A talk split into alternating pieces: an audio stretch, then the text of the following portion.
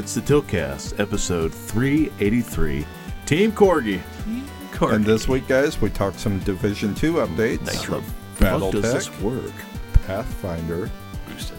Throne, Thronebreaker, The Witcher Tales, Tokens. and Total War, Warhammer 2. How does this work? Stay tuned. Oh my god. Corgis. He, he That seemed weak. uh, well for you. I was I was strong. I came on strong, and uh, I just didn't want it to get splashy. well, it did. It's the Tiltcast, and we're back. We're getting Yeah. splashy over here. Mm. Splashy. And we we it- also wear our sunglasses at night. Because you guys are dorks. Apparently, Hey, it is uh, is it? June 28th. Is it? Yes. It is. At about 9.24 p.m. Give or take a few minutes. Give or take a minute or so. Right. And we are back after uh, still not posting the last episode. I know. Fuck me. I've just been busy as hell. So, So, um, just for the uninitiated, we're going to talk about 30 minutes of bullshit. And then we're going to talk little about some video games. Um, so starting with that bullshit. Rusty, what have you been so busy doing? shit. Fuck. What haven't I been fucking doing? It's called work. yeah, pretty much. And then doing more work building your grandma a computer. yeah. So Oh, yeah, that makes sense Fucking- now. yeah, Why did I've I not connect that dot? been building fucking a computer to ship across the goddamn country. Um, and of course, it, it's not just a simple simple thing of just build the computer and ship it. Like, no, I got to make sure that fucking Windows is activated using her key.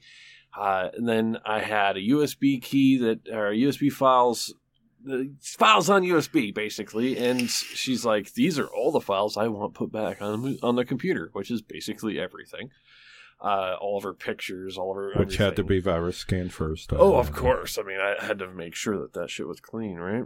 Um, Does your grandma give you her porn? no, No, she did not, but she Grandma has a bad habit of Uh, she likes screensavers.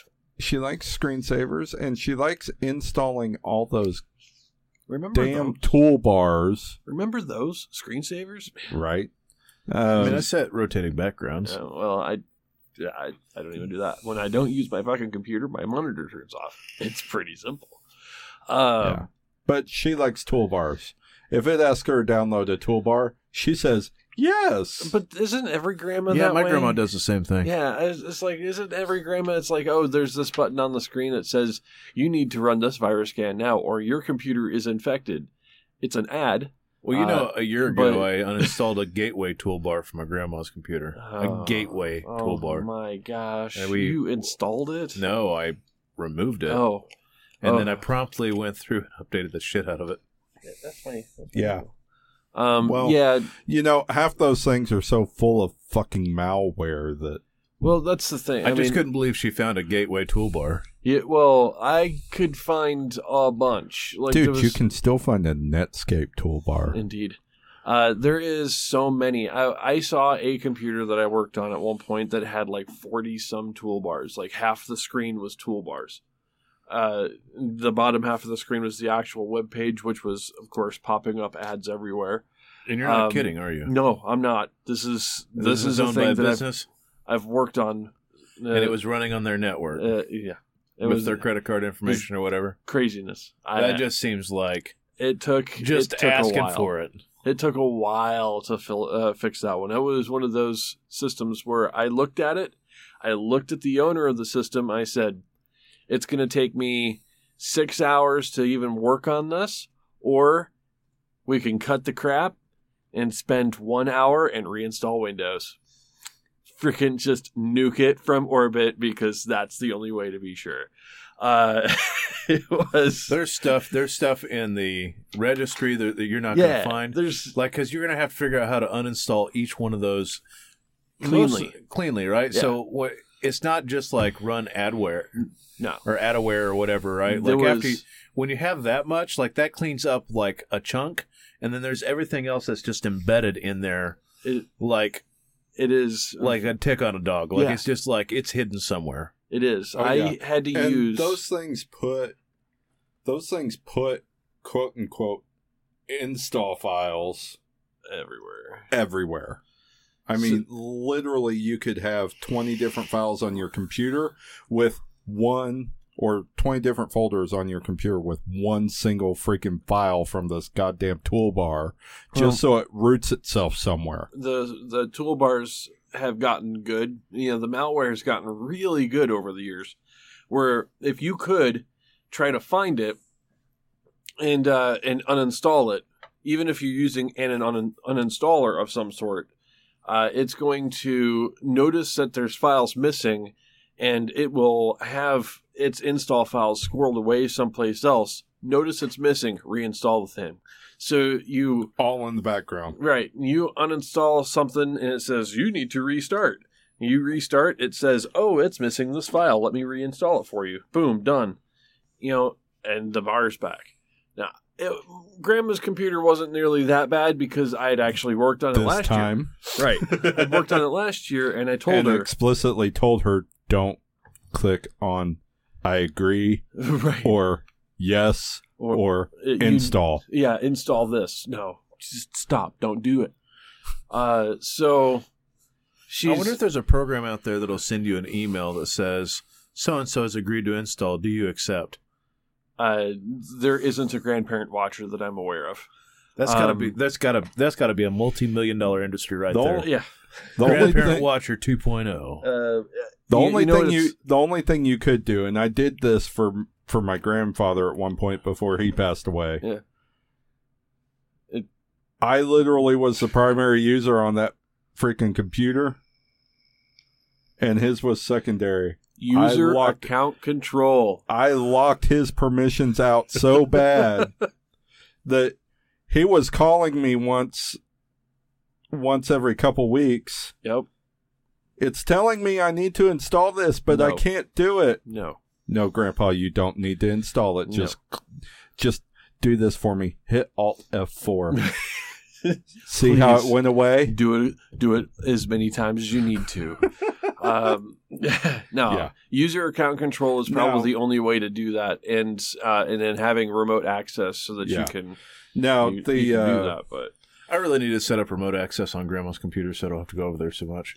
So, like I like going over there, but it's usually to fix my grandma's computer. so if she has a Gmail account, Yeah. Uh, there is uh, Chrome Remote Desktop. Start using that. It is totally free. It runs off of a uh, runs off of the Chrome browser. You don't have to install anything, and it gives you one-time access for a period of time, so that you can do that shit or do remote, you know, service from anywhere. and You it just need to actually runs pretty smooth. Yeah, you just need to get a code from her from the first time. So you I- have her go to that website, click on get support, and then it has like a six digit code or whatever, and she gives that to Yeah. you, and you're in. I used that with my dad a couple months ago. Yeah. It ran pretty smooth. Yeah. And my dad's internet sucks. And it ran pretty smooth. Well, for me, it's it's. I mean, she's half the country away. It's not like I can go there for a weekend and you know and fix something. So yeah. uh, that's that's got to be a thing that I can do.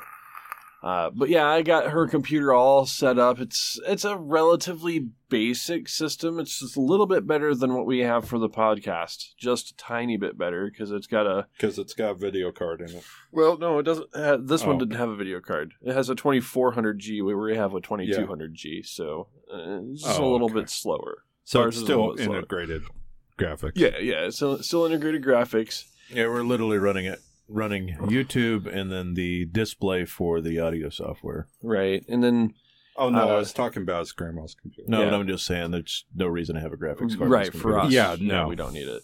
Uh, but we've, you know, I've made sure that she got an NVMe SSD for hers. You know, you know, de- running at decent speeds. So now her system boots. Her the system I'm replacing boots in about an, a minute and a half. It drives me crazy every time I work on it because I press the button and I have to go like make a coffee because that's how long it takes for it to boot. The new one boots in seven seconds. So Just, just think about how bl- mind blowing that is. oh yeah.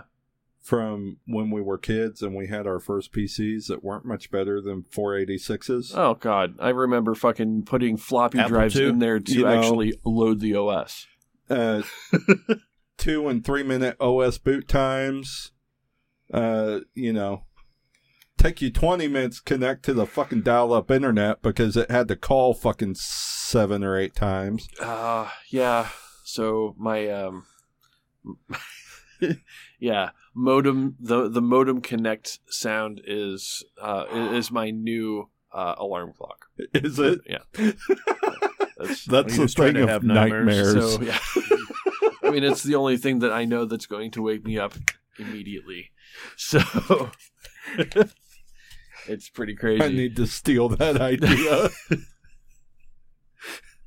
it's yeah, yeah. That that happens. Um, I'm not gonna. God. I'm not gonna That- do that to Jessa. She'd just kill me in my sleep. that just She's like, what the fuck are you, you doing? you used to freaking wake up to Katamari Damacy, so that that just reminds me of It's a great song. And I got to the point where it started to jam out. you know It That- got me in a great mood every morning. yeah, there you go. that just takes me back to you know it taking like 15 fucking minutes for like a for like a one minute short little fucking porn clip to, oh yeah, well, and it was to buffer and play on Yep. your it was it was never the best quality either. Um, oh yeah no it was like worse than 240p You were you're just sitting there going, eh, "That pixelated boob was really nice." Uh, is i can't tell is is that the tit or is that just a freckle uh, it doesn't matter. I mean, uh, growing up, I'm gonna, I'm, you know, I'm gonna say something I'm gonna regret. I'm sure. Growing up, I, I watched, uh, uh, had the big fucking satellite dish systems, uh, and of course, grandparents and parents didn't have the porn channels that you could actually like, Yeah. you know, get subscriptions for through that. But you could, uh, their her- their system had a tuning ability for the you know for the uh, satellite so that you can kind of detune the channel just a tiny bit and get the scrambled version. So yeah i watched a lot of scrambled porn when i was a oh, kid. oh yeah. No my That my means- granddad's you just needed to be you needed to have all kinds of imagination to figure out what you My- were watching at that point. my granddad's dish was so big that the quote scrambled channel yeah. just just looked like uh like a broadcast channel with like somewhat bad static like it was you you could still mostly see it but you know. There was lots of reds and purples and dark colors and the and the lines that would go oh, up the screen oh no and- his his would end up just being like just uh white and black almost like static pixelization over it. Oh well i mean But I mean, he had one of those fucking uh, uh, eight foot fucking. Oh well, so did so did Grandma, Yeah. but these were digital channels. So you Yeah. know, the the uh, the channels that would come through that was like that tiny bit staticky, Yeah. uh, discolored. It's not the greatest time of my life. I'm telling you, But, but yeah, I um, mean, I, I got all that shit taken care of. I got my uh, uh I packed up the entire fucking thing into a box. Into the case box. You know, so I put the you know put everything into the case box, and then sealed that bitch up, and then I fucking put it into a slightly bigger box and wrapped that fucker in packing peanuts. I threw the uh, motherboard box in there with all the extra cables and everything, and then I taped the freaking USB stick that had all our files on it, and I put that in there. You know, just taped it onto the inside of the box. Filled that fucker with packing peanuts. Like I had packing peanuts from some some other shipment that I got fucking filled that motherfucker with it. Hope she likes it because I hate those fucking things. I really do hate packing peanuts. They get everywhere. I love the UPS store chicks Yeah, reaction. and I- I get there there and I'm like- packing peanuts. I put the fucking uh, I put the thing in the scale and she's like, "Okay, what's in it?" And I said, "It's a computer." And she's like, "So how's it packed? Is it put- you know is it packed well?" And I'm like, "Yeah." I packed it with packing peanuts, and then she just stops what she's doing. She was typing. She just stops. She just looks at me and she's like, "You use packing peanuts with a computer? Are you aware that that's going to create a bunch of static?" And I'm like, "Yes, I'm an IT professional. I know." They are built for this. I bought fucking electronics and it came in these. These were the the fucking you know packing peanuts. They're pink. The Yeah. uh, the difference is if you ever look at packing materials for computers, especially stuff that's you know it's shipped, all anti-static. it's the pink stuff that's anti-static. Well, not only that, but the pink stuff's not necessarily pink because it's anti-static. They actually use a different coating Yeah.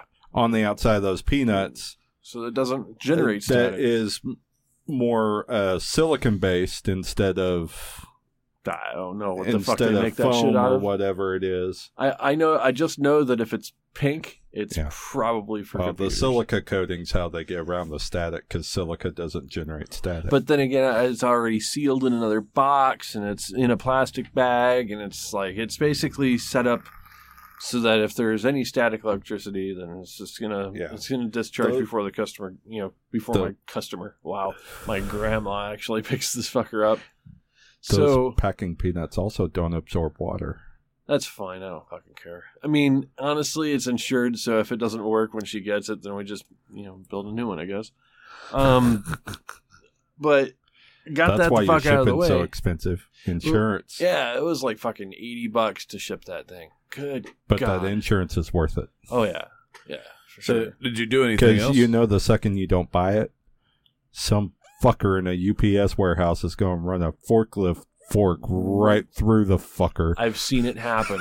I, I have, like on professional fucking shipping for the for my line of work. Fucking, you know, forty thousand dollar pieces of equipment with fucking like a forklift tine pushed right through it. I'm like, how could you not? What the? F- you had to have known that that fucker like was impaled. Yep. I mean, you knew you fucked at up. that point, at that point, it doesn't even matter if the component inside is damaged. oh yeah. I'm stop lossing that bitch. Oh yeah. just for the simple fact you put a fucking fork fork truck fork through it. Like We've gotten we've gotten uh there there is a wall of shame in the uh, in the shipping department for uh for all the stuff that came through like that. Yeah, it's uh yeah, they refuse that shit. They just send it back to sender cuz I mean obviously we can't use it. But of course they get a fucking they get authorization to take a snapshot and it's on the wall of shame, like the shipping wall of shame. nice. Um, but you know, there's you know, as far as other shit that I've done, like this this week has been mainly just trying to get back on the fucking like you know night schedule. You know, everybody had Diet. fucking you know trying to get back on the fucking diet, which Which is, my wife has screwed up already. it's completely fucking failed. I have to, um, yeah, I'm resetting still. Uh, yeah. and then, uh, and then the one fucking day, the one fucking day that I had to myself last week, you fucking call my ass up. Like, oh, yeah. Oh I, No, wait. I'm gonna go out to eat. I didn't call your ass up. No, it was your, it was your wife. My but wife called your ass up. She's like, you want to go out to eat? And I'm like, I don't really want to like, like, I don't want to deal with life right now. Please just should, go away. should we should we really fuck with Rusty right now? But granted, my wife had some decent reasoning behind the request. Yeah, We were down two children. yeah, yeah. Um, so getting to spend getting to spend time with our best friend. Yeah. Uh, with only one child in tow. One which is easily entertained by his tablet, maybe a little too much so. Maybe. Uh, whole lot easier come over to your house and hang out than it is with all three of them. Yeah, yeah, and and it was. I had to warm up to the idea because I was already looking at uh, this is my only day that I've got to myself since I got back from a fucking vacation, and now I'm going to. Well, with your wife, it's more of like I don't know what the fuck I'm going to be doing. She says we're going to go out to eat, and it could turn into a three o'clock in the morning fucking deal where we're shopping someplace. You know, it's like something crazy like that, right? It's true. Um, but uh, the you guys came over and we had some, you know, had some fun. I got to show off some more of my Beat Saber skills. Uh, and then uh, then I wiped the fucking floor with you on Catan. I was I was resisting I know picking you. up the chucks after you set them down. I knew you wanted to. I was. I, I basically fucking had that shit open. I was still. trying to like. My wife really wanted to play Catan. I'm. I'm. I'm and- telling you. and I'm like, Just come. you just just know that if you end up coming over to you know to my place, you're going to witness me playing Beat Saber, uh, because I don't ever get to actually show uh, show that shit off, and I think that I'm actually fairly decent at You it. You should stream. Um, yeah, I'm not. I no. I'm not gonna stream. I don't have the streaming set up for it. Um, and because because of the nature of the game, it's it's music. It means that it gets fucking copyright locked real quick.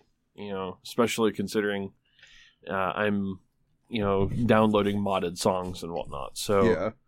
uh, so basically, streaming that shit. I tried to stream it to YouTube at some points, um, but YouTube within like a half an hour says, uh, "No, fuck you." That's got like all of the fucking copyrighted content in it, so you can just go screw yourself.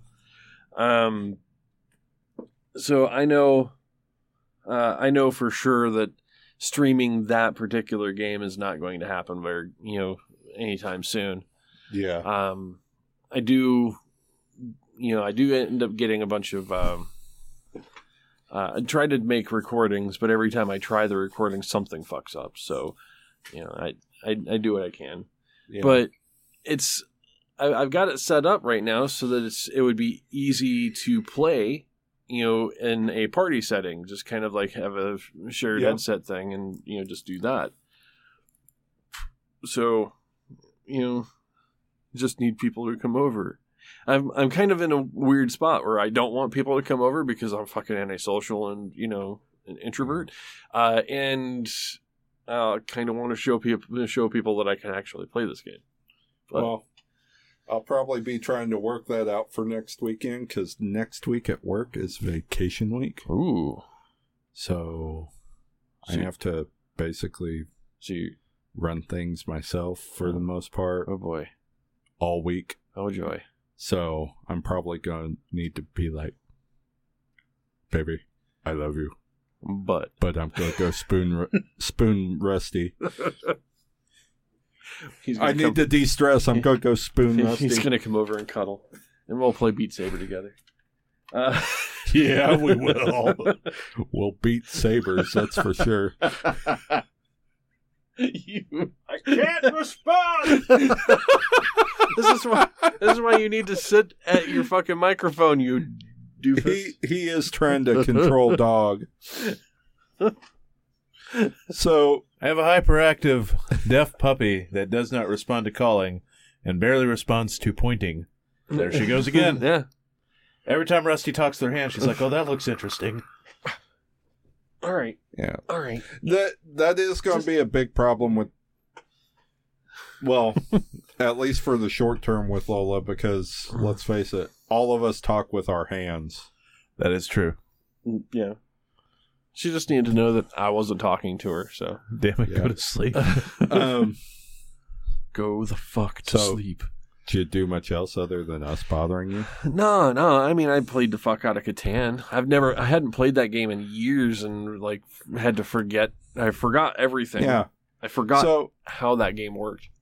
I didn't even know there was a longest road card. I didn't remember it until she was like, "I'm gonna win," uh, and I'm like, "No, fuck you! I, I'm gonna So steal if that you've shit." ever played Catan, basically it's just it's a random map.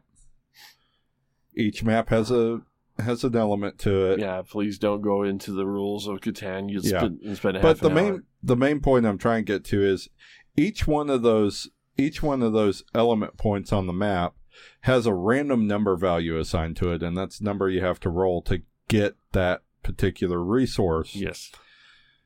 Rusty and I had a premium on the what should be high property roll resources. Oh yeah.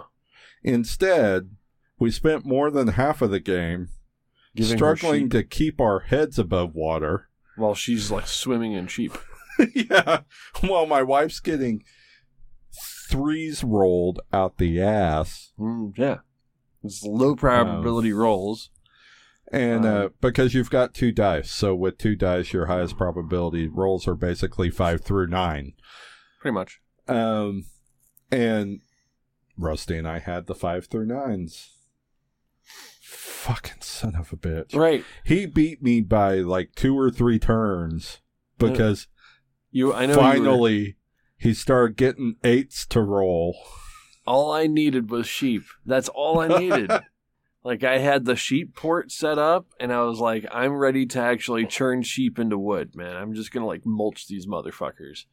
Uh and I just couldn't get any fucking sheep. And then I got sheep, and I'm like, all right, motherfuckers, it's it's go time. I I had I had premiums on on stone and on wheat, and them fucking fives and sixes wouldn't roll for a goddamn thing. I know, right? Yeah, it's it's Catan's fun, but I mean, it, for me, it is probably the uh, uh, it it's one of the only board games that I can play and not get super pissed about.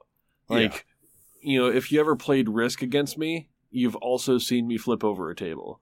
Uh, because that's Well, pretty much how I play. I mean, that I've game. seen you almost destroy a controller over Risk. Um, the the the last time I played Risk was actually in uh, when we were on Xbox 360 playing Risk Factions. yes.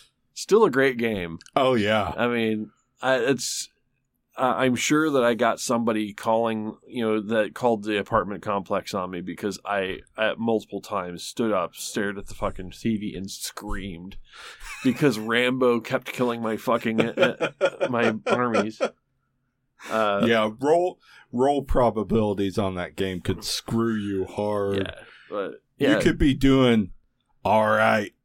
You could be one of the two best fuckers on the board. yeah. Then all of a sudden, Rambo one Kitty, roll probability. Rambo Kitty. Is it was always Boom. Rambo Kitty, and it was uh, it was almost always fucking. Uh, uh, it was almost always Holt Yeah. uh, that had Rainbow Kitty going on. So, uh, yeah, it was just one of our buddies that we used to play that shit. out- We used to fucking play all kinds of like Xbox arcade games. yeah. Like fucking Risk Factions was an Xbox arcade game. We played uh, tr- uh, Trenched or Iron Brigade or whatever the fuck it's Yep. called. Iron Brigade now. Uh, Yeah. And then uh, we used to play uh, fucking. I remember we used to play fucking Texas Hold'em. You know, Yeah. We had that fucking card night thing going on, and we played Yeah. Texas Hold'em online, which was played that, played Uno. Yeah. Shit. all We played all the arcade shit just because it was we would do that on nights where um we'd been playing basically MW two Yeah. like all week and we just needed to. And we needed a just break. needed a break. Yep. Or uh you know we we get in the first couple games are nothing but campers and noob tubers and we're like who wants to go play risk Right. because that was better than dealing with that shit Yep. Um That was the days where you were trying to get me away from WoW, which was uh, yeah yeah, it was that was a thing. We successfully did. Yeah. So getting back around, Jason, did you do anything interesting this week? Oh fuck. Well, I mean- um, Oh, she loves you. This dog is just basically Outside like, of, uh, I'm gonna chew on you. outside of work and getting back into a certain game, I'll discuss here in a minute. Um, not, not a ton. I ended up so actually the morning after we hung out with Rusty. morning after we spooned. Got it. Yeah. Um, those those storms rolled through Sunday morning early. I slept right through. Those fuckers fucked my shit up. My neck locked up faster than I couldn't hardly get out of bed Sunday morning. The Hmm. youngest person at the table always has like- bone problems when it gets like like storms. "Uh, I am My so- knees! My Oh, knees! I need to get my cane Well, out. I would say while all of us were pretty while all of us were pretty stupid in our youth, um, Okay, Sonny. I do have I do have arthritis in one knee from ligament tears. I do have Back in my day. Jason McCracken. Oh, I do have arthritis in my shoulders from dislocations oh from playing football. the pain. Uphill And both because of those I also have neck problems. Go figure. Barefoot through glass. Um I I do not kid when I when I say I may only be 34, but I have the fucking joint problems of somebody who's 15 to 20 years older than me. Oh, Sonny. It's We, We are to- getting we old. need to Jason get him has some- bone problems, and me and Rusty have hair problems. Yeah, right. yeah. We need to get him some fucking Ovaltine. Is what I we know. need. And Jason's got a hairline that goes to the bridge of his nose, and me and Rusty are just fighting to keep it alive. yeah, but that that gives me a wicked fucking widow's peak. Just saying. Oh my god, you're you're like the weird. weirdest thing ever. Yeah, and you know what? Widow's Peak, it's like calling Mexico Peninsula. I can't even get mad about that comment. Oh, because it's so true. Hi, puppy. How you doing? So true. Um, That's my. You know. but uh, aside from aside from that, I mean, we um, we did some stuff like, uh, of course, we're getting ready for the for the Fourth of July, so I'm pre-buying some fireworks. Oh yada, my yada. god, waste more money. Fucking Yeah, I'm ice. not. I'm not doing that. I can't. I can't even.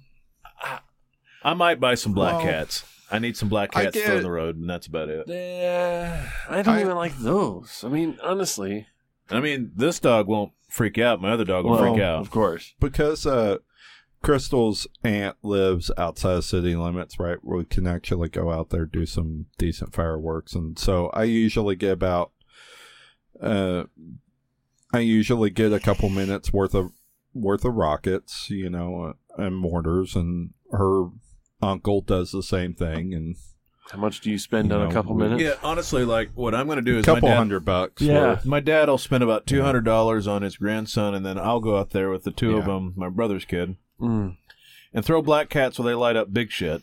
right. Right? So how much like, do you spend on your black cats? Uh, thirty bucks. That's Okay. my limit. okay. I got a thirty dollar limit, and that's Yeah. all I plan on spending. Now that said, generally uh, some of that I feel like I'm always broke on the Fourth of July before it happens, so I never blow money. yeah. No. It's just the way Um, that bills fall. Right. Usually, uh, that is subsidized by the fact that um, Mm. her her brother generally sends us a gift of money for the kids to buy fireworks, Uh, no. and so that kind of contributes to the to the fundage there. Yeah. I. Um, it's not it's not all my money; it is genuinely buying it for the kids on his behalf. I can't even justify it. I can't. It used to be a fireworks guy. Like I would go and I just like blowing shit up. I used to go like in in uh, in Florida. I remember this this actually fairly fucking clearly. There was this like cheese wheel round of fucking black cats. Like it had Yeah, to have been like like, fucking like ten 30,000 of them thousand. or Yeah, something. fucking a stupid amount of black cats. Like, and they were all in one line. So you lit it and you just let it go, and it let it went off for like fucking ten minutes. It's crazy. Like like freaking sound like you know, sounded like an Uzi going off. I, I rolled it out in a big fucking parking lot in the middle of the fucking night, lit that motherfucker, and ran because I mean, by the time the cops got there, I wanted to be gone. When when I was single, But- it was stupid. I would spend like two grand on mortars. I couldn't even. ugh, that's like wow. Uh, I would literally just sit there and shoot mortars for like ten minutes. So the last time I actually actively bought fireworks, I was in Florida, uh, and I bought fireworks from one of those fucking pop up stalls that you see in the fucking corner, you know, place. These people. None of these places are really overly regulated, and you know you don't necessarily know what you're getting. Um, but I was like, I want to get some M80s. I just need to Yeah. uh, the M80s that they sold me had a half second fuse. You're holding on to That's fucking dangerous. you're holding on to a miniature fucking like you Like know an eighth stick of dynamite or eighth stick of dynamite, right? And you're fucking like you've got a half second to throw that motherfucker after you light it. I, That's the kind that you get the punk and you just touch it while it's on the ground and then it blows oh, up. oh, right, but it was not set up that way. They were in a bag, just like you know, any normal M80s with like a two or three second fuse. No, these were half second fuses, and they were and they weren't. So in other words, they were oil soaked too long. They were fucking set up to blow people's hands off. that, or they were some fucking old ass M80s that have been sitting in a warehouse for God knows how long, it doesn't and matter. those fuses have just degraded. but But they're dangerous. they're super dangerous. Like I fucking I lit one off, saw how fast it was, uh, the the freaking fuse was going, and I threw it, and I it got about a foot away from my hand before it exploded in the air, and I felt the fucking shockwave in my hand, and I threw the rest of them fuckers away, and I'm like, this is the last time doing this. This is the last time because that could have been my fucking hand. Yeah. You know, on Well- top of that, and I'm, I'm looking at it from a fucking financial perspective. You just said, ah, in my uh, back in my day, I used to spend two grand on mortars. Guess what, motherfucker? How about you not burn that two thousand dollars? Just put it in my bank account, uh, bank account, man. I will take your money.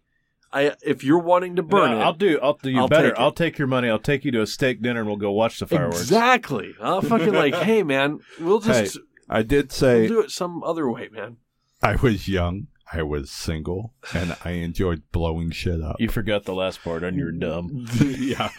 Now, if I had that kind of money, I go buy a bunch of impact explosive, go out to some field outside of town, find an abandoned car, and blow that fucker up. Oh, like fif- you know, five gallon buckets of tannerite would do just fine. Thank you Yeah. very much. That's how. That's how shit gets demolished in Michigan. That's just how so you, know. end up on a watch list. Actually, tannerite happens quite quite often in Michigan. I, it actually happens quite a lot in Oklahoma too. People love their impact explosive. Uh, yeah. So yeah, but the impact explosive generally doesn't put you on a watch list unless you go buy like a truckload. so what happens is is I was I know people in Michigan. I'm not going to name any fucking names, but there is definitely some people out there that will. Uh, they have had a car that pissed them off just last fucking time. Pull that car out into the middle of a fucking field, pack that motherfucker full of tannerite, Yep. and they're out Yep. there with their hunting rifles poking Yep. holes in the fucking side of that motherfucker until the whole thing explodes. Yep. Uh, and uh, yeah, I've seen some know- Facebook videos of You know it. what's you know what's like one of the most satisfying things ever? Oh yeah, Taking a taking a fucking desktop printer that's fucking fucked its last. Take Mhm. the carts out, pack the cart space with tannerite, oh yeah, fucking shoot that bitch with a 22 and just watch it go. yeah. It's like office space times 10. now you're on a watch list. Thank you. uh, thank you for uh, for sharing. So I'll tell you, I'm sure we'll have uh, Fourth of July antics coming next week. Yeah. Um, which will be interesting since we'll have to figure out when we're doing this. Uh, well, we'll 4th of it. is on a Thursday, so We'll we'll discuss it on Yeah. break. yeah. But anyways, I know last week for me has been you know puppy galore. As I've shown you guys, has been a it's a it's a challenge, daily challenge. Watching this little cute ball of fur. Uh, she doesn't understand most things, um, but I will tell you that my big dog has helped out quite a bit. Uh, as you saw, when I get sick of her, I let Zoe herd the fuck out of her, Mhm. and that works for a while. Yeah. Um, Zoe will let me know when she gets pissed off, and she will bring the dog to me. Um, also, I uh, I had an issue with my AC, so I went to go take it to get charged. Um, that didn't last very long. Oh no. Um, I had it charged back in April, and then we got a good friend of mine. I'll say the name of the shop because he did me good. Um, he always does me good. It's uh, Travis over at VAP Auto Shop uh, here in Huh? town. All right. Um, listens to the show somewhat often. Um, Sweet. and it's um, anyways actively helping me out with the car so like i ended up having an issue with ac and he's like i'm just going to go ahead and diagnose it we'll see if this lasts you the rest of the summer and you tell me when you think we're going to fix it. And i was like what do you mean fix it? And he's like well Well, i'm pretty sure it's leaking behind the dash. Um, but we'll find out. So i brought it back. It was a day and a half later it was dead. Oh, I was like, fuck. The nice thing is, I got a hold of him the night before, and he got me in the morning, the next morning, and was working on it like literally like an hour after I got it there. fuck yeah. So Hell yeah. um, it did me really good. Um, definitely works, but he definitely pulled out my entire dash, Oh shit. um, and that went on the credit card. oh yeah. Uh, it, well worth it. He was asking me today how cold it was, and it's like like an ice cream truck. Yeah. It's only it's only acceptable if it's creating icicles on the inside. if I can if I can make sure that my ice cream sandwich, sandwich doesn't go bad on the way back from the grocery store, then that's uh, that's that's the perfect kind of temperature I need in the there, summer. There we go. Uh, so it's cold as fuck, and I'm really glad about that. But that was an adventure because, so like I took a, you know, he brought me to work the day of, but the when I got home that night, you know, I got an Uber from a guy that yacked my ear off. That was he was okay. Mm. And the next morning, I or didn't get Uber because it was expensive as fuck. I got Lyft, and then I got a Lyft th- there, and I had this gal that was probably had every right to be mad about stuff, but just like when you have a customer in the car, it's just really awkward. And you talk about your deadbeat boyfriend that you just kicked out, and you say "fuck this" and "fuck that." It's just like, Um, and I don't have any issue with cursing, but I Right. also work in a customer-facing industry a lot, yeah. and so the side of me that is professional sometimes, like very seldomly, was having a lot of issue with just how unprofessional she was the Well, entire ride not up. And only she, that, I don't want to worry about you deciding your life is fucked up enough that you're going to put this car into a fucking tree besides that, she, take me with you. I left early enough that I'd get to work on time, but she went in fucking. I felt like she went in fucking circles, and I was telling her like, you know, here's the fastest way point A to point B. And then I was talking to somebody who used to be an Uber driver up at work, and he's like, eh, they get paid by the mile, so that's probably what she's doing is cranking out as much money as she could. Yeah. Initially, my drive was like six dollars, ended up being like thirteen dollars, so there was no tip. Uh, there was a tip for the other guy who took the most direct route to my house, and I figured, you know, if you get somebody there fast, you can pick up another fare. This gal took me like thirty-five minutes. I was just like, what the fuck is going on? Yeah, it doesn't. It's I got an Uber when I went to um, uh, went to the the uh, airport from you know when I was on vacation because you know driving a car and keeping it in long term parking is like a hundred bucks. Fuck that shit. well for two Uh, weeks, yeah. So uh, so I just picked up an Uber there and back, and both times they went like the roundabout fucking way to get to like you know get to the terminal. Like you normally just take the fucking highways, and it, there's a there's an exit off the fucking highway. It gets you right to the terminal. It's like Oh, they it's took super you like easy. back ways through the fucking neighborhoods and fucking around the goddamn you know back side of the freaking thing. Went all the way around the fucking you know terminal, and he, and she's like, uh, funny thing about this place is here's the cell phone lot. This is where I where I sit when I'm waiting for. I live in the fucking city. I And- don't need to learn this and, shit about and, it. And she's like, "Oh, and we're gonna turn right, you know, where Air Force One normally hides." And I'm like, "I really don't fucking care, man. I just want to get to the fucking terminal. Please, just drop me off." Oh my gosh, dog! All right, so yeah. uh, so yeah, I mean, I, I don't. I don't normally have that many problems with Uber, but or, or you know, I, I don't think I've ever actually used Lyft. Um, it seems like it's generally cheaper. I used it a lot in Panama City when I went to go propose. Huh, okay. Well, I, I, I don't normally have to use it, so I think I've only ever called Ubers when I'm going to well, the fucking. I think the uh, next time I go to PAX, I'm going to take one of you guys with me, and we're not renting a car because it's fucking impossible to drive in Boston. And if you live in Boston, you're just used to it. Um, down south, I'm not used to your fucking traffic, and it scares the shit out of me. so never drive. again. Me and Holly learned that the first time we went up there and tried to drive in 70 to nothing, stop and go, three block traffic, and I'm just not fucking doing that again. I'm good. Uh, I was I- white I'm just knuckling good it even with a fucking let, native. Let let's share the road, dude. I'll drive. whatever. You'll fucking you'll fucking shit your pants in that traffic. That I'm good. uh, it's, I it's- thrive. Yeah. Okay, Granted, so we're going I'll to be cussing like a fucking sailor because Oh. you know. All I heard was that we're going to PAX. I don't care how we get around. It's it's a goal of mine. That'd be really unless- nice. Yeah. I haven't Um, been to a fucking PAX, so that would be great. I'd be that'd be awesome. So, anyways, I you know it's it's been that kind of it's been that kind of week with uh, the puppy and cars and all that other shit. But it's also been the the week of Steam sales, Oh boy. and I can tell you that Steam sales were I I budgeted right like I especially after having to mess with the car like I gave myself a little bit of money, and I finally bit the bullet and got uh, Warhammer Two, the big battle game. Okay. And I was so used to having a shit graphics card that I was worried it wasn't going to work. Well, it runs on ultra settings and does everything, There you go. um, which is nice. Um, the battles, even though I'm about six battles in, are fucking epic as shit.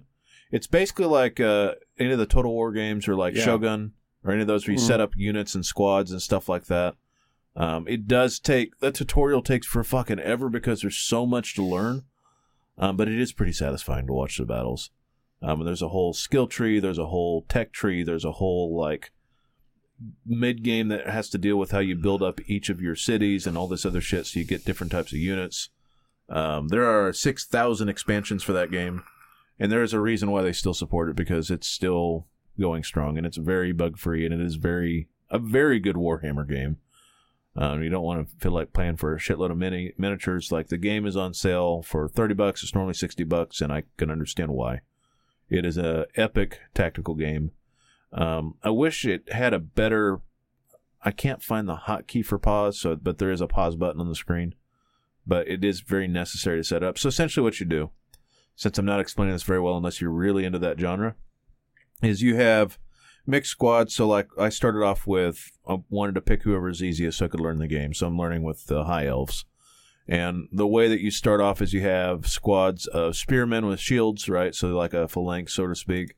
And then you have bowmen behind it, and then you have uh, cavalry that charge in. And so you set up a formation where you have all your spearmen up front, and they get tactical advantages based on the ground that they're on, and then you set your bowmen behind it, and they're very large squads and very large amounts of units.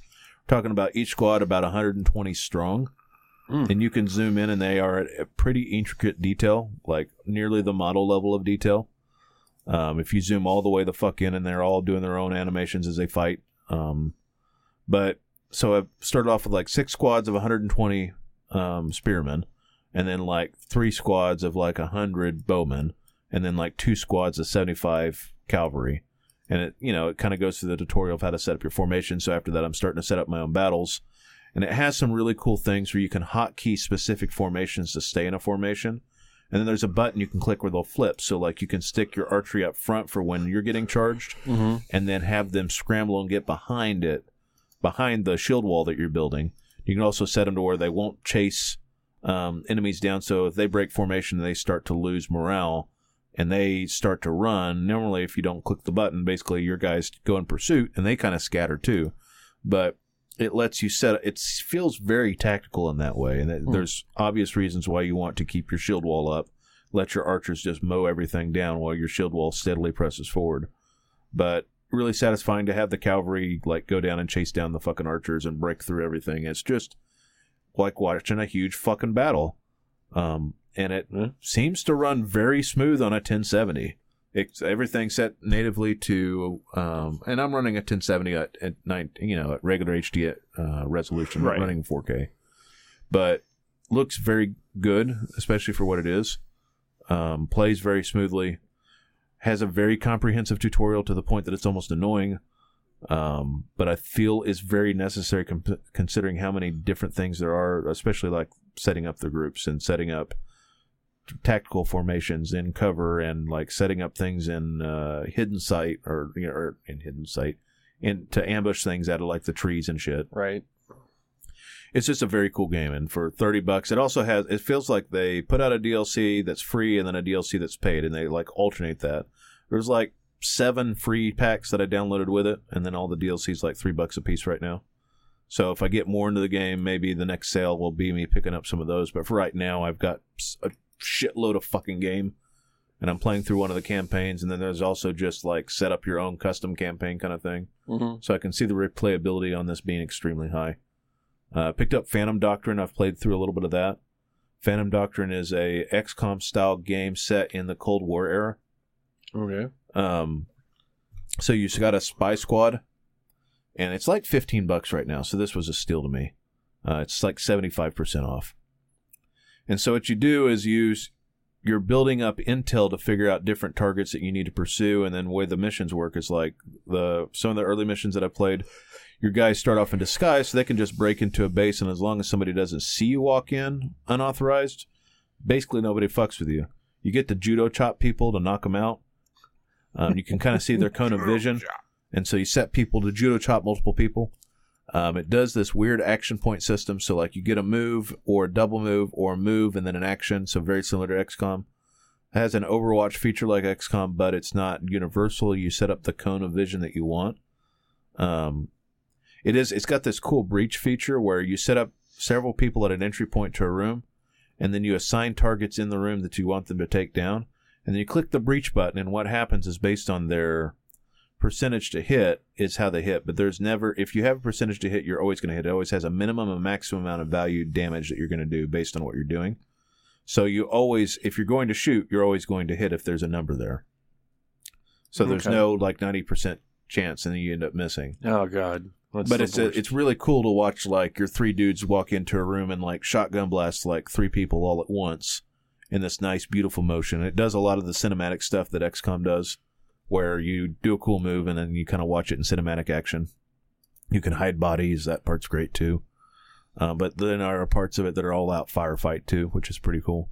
But you're essentially like going through trying to pick up clues, like the you're taking pictures of things. You're, you know, opening secure areas and stealing intel, and you've got this whole spy ring thing you're setting up, um, where you're trying to discover more about what's going on between you and the Russians. At a certain point, you can flip sides and be KGB, and then at a certain point, you can play a campaign as like the unknown party that I don't know about. gotcha. So there's a lot to it. Lot and of- it seems pretty fucking cool, A lot of espionage stuff. but with like XCOM style gameplay, basically. Sweet. You're really into those types of games, and it's you know it, it's those two picks on your Steam sale kind of scream your uh, your preference. My Um, preference is definitely shooter, seldomly. right? Story based shooter or loot based shooter, but not battle royale. Not I don't fucking care for humans, and I tend to pause a lot, like especially you know Yeah, just- with with with my fiance being out of state, especially right. I want to be able to talk to her. I don't want to be in the middle of a online battle and then have to like back the fuck out. Right, like I'd want to have the freedom to pause any time the fuck I want, or if my puppy needs to take a shit, I don't want to lose the game because my puppy needed to take a shit. right. Right, Just I Yeah. like games that I can pause. set That's the controller down and just like, let it do its thing. I was thinking about getting back into Sekiro. It's like, I can't fucking pause that game, so I'm not playing Sekiro for a while. Mm, Right. yeah. So it's just that's that's my preference. The the last game I ended up getting was uh, Pathfinder Kingmaker, Right. Which had a lot of technical issues at launch, uh, to the point that it was like mixed reviews for about three or four months after it released. Um, now we're about nine months after it released. Um, it is at a very much mostly favorable review. Uh, there seems to be a fair amount of depth to what's going on. There's a lot of uh, D and D stuff that's going on here. I mean, it is called Pathfinder. Right. I mean, Um, but all your alignments matter. Um, you've got pre-made characters. I actually went with the pre-made character just to see what the balance was like, and I knew I'd get companions that would fill the other gaps. right. Yeah. So I took the pre-made character. Most of the stuff is voiced, um, which is kind of nice. You guys saw me picking a whole bunch of different options to add a character to my roster mid-fight. Yeah. Um, like it is pretty hard most of the time. That was not a hard fight, but some of the other fights that I've tried have been fairly hard. Um, there is a lot of systems in place that are working with you, and that is very much. Uh, if you like Pillars of Eternity, it's the same kind of combat. Right. Not the new turn-based, but it's literally the pause, assign commands, and go. let it do its thing. You Yeah, can actually kind of watch it for a bit and then stop, and then you just direct. You, you're directing the fight instead of picking turns. You know, which right, is- and it's. I like turn-based combat. That's a little bit more streamlined. It's very much uh, Baldur's Gate, you know. Mhm. Um, so either or at this point, I'm pretty okay with. The only thing with like pillars is there's so many abilities that balance off other abilities that sometimes you have to pause, assign two abilities, pause, assign another ability, let it play out for like half a second, pause again, read micro. Um, and it gets a little bit tedious Yeah, sometimes. this doesn't seem as tedious. I I couldn't I couldn't couldn't get into pillars because of that. because well, I, I don't Pillars Two now has a actual just basic turn-based mode, hmm which I'm considering trying at some point. Yeah, and Like I literally have like one game I'm picking up that's new in the next month or so. Two. what's those? Griftlands and then the uh, Wolfenstein game. Gotcha. Yeah, uh, thinking about Wolfenstein. I may Uh, not pick it up at launch. I may, you know, right. You know, wait. the I, I picked up a few things. Like I I skipped the last uh, the last sale, which is the, the winter sale. Uh, I didn't pick anything up on the winter sale. Um, and, and I've been kind of watching a few things. Like you know, you've been talking about you know a couple games over the you know over the course of the last year or so that I've been interested in, but just never really jumped on and waiting for a good sale. So I decided that uh, there's a decent sale on BattleTech. So I decided, fuck, this is time. This is the time. Uh, so I picked up just the How, vanilla how much was version. how much was BattleTech? Uh, I think it was half off. So it was like, Twenty. yeah, something like that. Um, That's a really good price. yeah, but for the amount of hours that you put into it, if I can get even half of those hours out of it, then uh, I'll consider it a decent purchase. Uh, Yeah, price to dollar ratio on BattleTech is obscene. yeah, and and I like the uh, you know I, I always liked MechWarrior and the and I'm familiar with it. Uh, so you know, picking up BattleTech and just you know just getting into it. Shit, it's thirteen fifty nine right Thir- now. Is it thirteen fifty nine? Yes. Yeah. it was kind of a no brainer. Uh, so I decided that was that was The one season of the pass is considerably is almost full price. right, and I You really need to play through the game and then experience it without the season pass. I think first. yeah I didn't want to pick up uh, the uh, was it the the two expansions that's out right now is uh, Urban something or other and uh, and I, I've played through that. I'm actually about hundred days away from the end of a game right now. I just stopped playing because of well, right video games. right you know, we would just need to get into Yeah. other things but I've never actually played it so I decided that this would be the time and uh I, I have already lost a pilot. I've only been I've only played two missions and I'm really enjoying it. Uh there's I can see that there's a lot of complexity and I can see where it could, you could get yourself really fucked if you don't do enough missions. Do you- Uh, So here's how this game works, and I'll help you. This might even help you, I think. mhm, So the skulls represent your weight class and the complexity of things that you have. mhm. So you're probably at what two skull missions right now? I'm t- I have only done one contract, dude. I'm at So you're half s- skull. Okay, Half skull. yeah, because you got like three lights and probably a blackjack, I think. Uh, well, So what? You got a spider, you got a locust, and you got a commando and a blackjack. Am I right?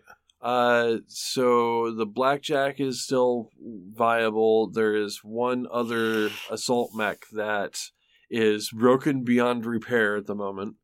Uh, because I don't have enough money or time to actually fix it. That was the one that I lost my pilot in. Uh, so its husk is currently in storage, so I don't have to pay for upkeep on it. Uh, so I am currently running the blackjack, one uh, medium, and then two lights. So since you have a blackjack, it's got two AC2s, Mm-hmm. and then it has no, like a medium laser, right? Four medium lasers. Four medium lasers. So what it's supposed to do is at long range, you're going to use your AC2s and you're going to use your fastest mech to spot.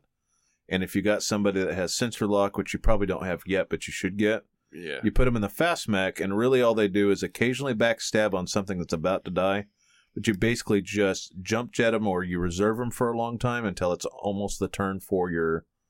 Uh, you reserve them all the way to the time it's the turn of your blackjack, Mm-hmm. and then you get them as far the fuck out as you can with maximum jump chance or sprint Mm-hmm. so they get sight on things so your blackjack can start firing at it sensor lock it so that you can use a sniper yeah and that's use your long range. and you're not going to really use the weapons on the light and after a while that strategy is not going to be as viable because the you'll need all four mechs to do the battles Right. so you'll have to get a faster heavier mech that doesn't have quite the uh Jump range. jump range or initiative or speed and so that's going to be when you get further into the game when i'm trying to think i'll figure out what the medium equivalent of that is in a minute but uh, it'll be a griffin and when you find one um, but but the griffin actually can pack a punch so you could actually load it up with srms or lrms and it could either be your spotter or it could be your missile platform and what you do is you take that blackjack and you use it to set stability damage, and then you get to a point where your pilot's good enough that he can snipe. And once he's good enough to snipe, you can use the called shot and core out mechs with your blackjack, which is what you'll do. Right. Uh, when you get really good with your your your guys and they're leveled up good enough, you'll start shooting not do head shots or you'll do leg shots, and you'll disable stuff that you want because if you can knock out both legs, you get all three parts. If you can knock out the head, you get all three parts. And just know that whatever you blow off is also what you're blowing up for you Right. later. Um, so the idea is to do several of those half skull missions when you get into a system and just knock them out. Don't worry so much about the story. The story will keep pace on its own. Just do missions. And if you run into vehicles, take your medium mechs and go stomp on them if they're fast enough, because that's the fastest way to kill tanks, Yep. I found Um, that out. which is actually pretty fun. Um, the other thing is facing. So you're going to have initially you've got a guard command, and it's a kind of worthless right now. So you can stay in cover and it'll help reduce damage on whatever your tanky mech is. Yep. Um, but you get a brawler, which is a mech that has SRMs and medium lasers and a lot of armor, and you might even underpower it a little bit just to put a shitload of armor in the front, so you can get out there and draw fire. Yep. And, then you've you- got your uh, DPS basically.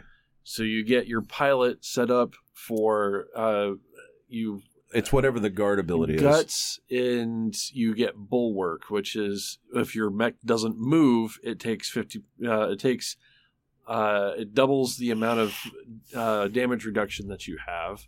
Uh, and then you can guard. So if, You can if actually you've got a bunch of things coming at you, you can set that motherfucker out there in cover, bulwark, and guard, and take like seventy or eighty percent less damage on anything It gets that's pretty coming. stupid. So the LRMs, standard LRMs only do four damage per missile, Right, and it gets to the point where they're doing one damage per missile. right. Um, but you got to play attention to facing. You can even set it up like to where facing meaning what direction you turn your mech. And so if you know things are shooting you on the right, you just switch arms. Right. You get, or you get a mech that has a lot of like weapons in the torso, and you put weapons in the torso and armor the fuck out of the arms, and then you just face it with your arms like Yeah, left and right. Arms as shields. Yeah, and so they'll do damage, right? Or you'll arm it up with things that actually do really heavy punch damage, and you can get them set up to where they're like literal brawlers, and they do take the most damage. So I don't usually put plus weapons on them.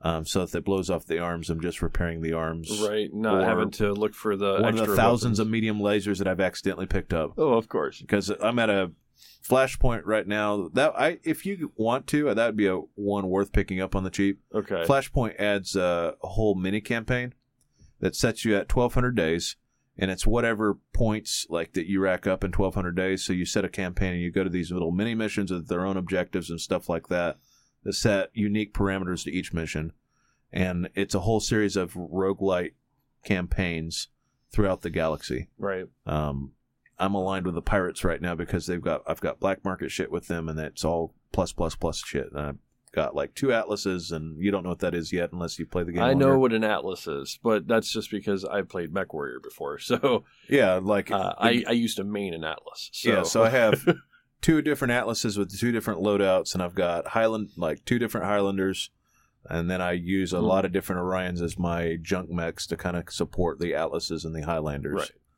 Right. Um, but yeah, like uh, at a certain point, that game gets pretty stupid. You have a lot of fun. Once you get your first AC20, you'll realize that you can Snipe. AC20s. Oh, no, it doesn't. It's a short range gun. Oh, that's a short. Yeah, that's the AC twos are the snipers. yeah, they do 25 damage. The AC20 does 100, and the AC20 plus plus plus does 160. so it, you can just aim at a leg and blow a leg off, or aim at a head and blow a head off, or aim at the chest and core mech in one shot. Yeah, and whatever doesn't, you know, whatever it, if it doesn't kill it, It or disables, disables it, or it'll knock it down. They have a cool mechanic they started right now where if you hit something that has an ammo bin, you can crit kill it. So where machine guns become important is you load up a mech. So if you get a Firestarter, which you might at some point, Mm, yeah, you can either sit, load it up with flamethrowers and overheat shit, or you Mhm. can load it up with two medium lasers and a shitload of machine guns.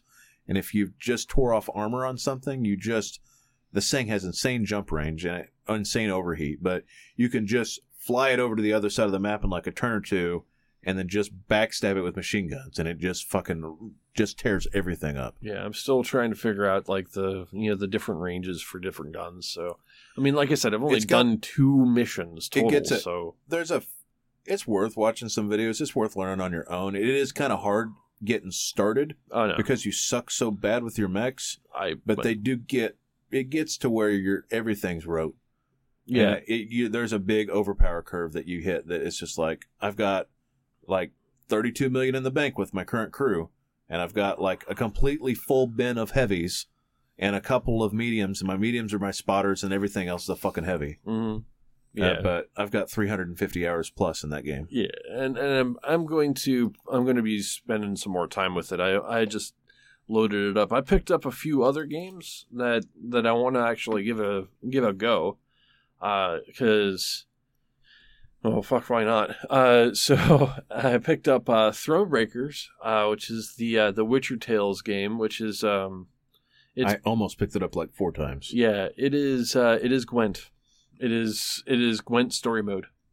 Uh, so Is it an actual turn-based battle or is it a card battler? it is a card battler. So oh, I didn't know that. so Thronebreakers has uh, kind of like an overworld map where you can uh, go. Uh, you know, you control a character uh, and you uh, you learn about the story and all the story elements and the you know the conversation wheels and things like that happen in the overworld. Uh, and you just kind of explore around there, but all of the combat is in the form of Gwent. So uh, you end up playing Gwent quite often, uh, and you use the resources that you pick up through the overworld portion of the gameplay to build or buy cards uh, for your deck, so that uh, so that you have you know more options and kind of can change up your uh, your army style in Gwent uh, to match the uh, the enemy that you're fighting. And it's it, it is exactly Gwent. I mean, it is. It's just it's just that, but it has a theme to it uh, and an actual story to it.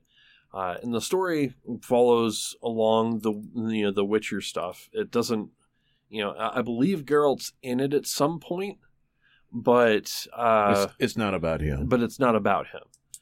Uh, so it, it kind of, you know, increases the amount of lore that's available for the Witcher, you know, you know, for the Witcher story, uh, which I only played maybe an hour or two of, because I was I bought all these things and I wanted to give them a try before I came on the show.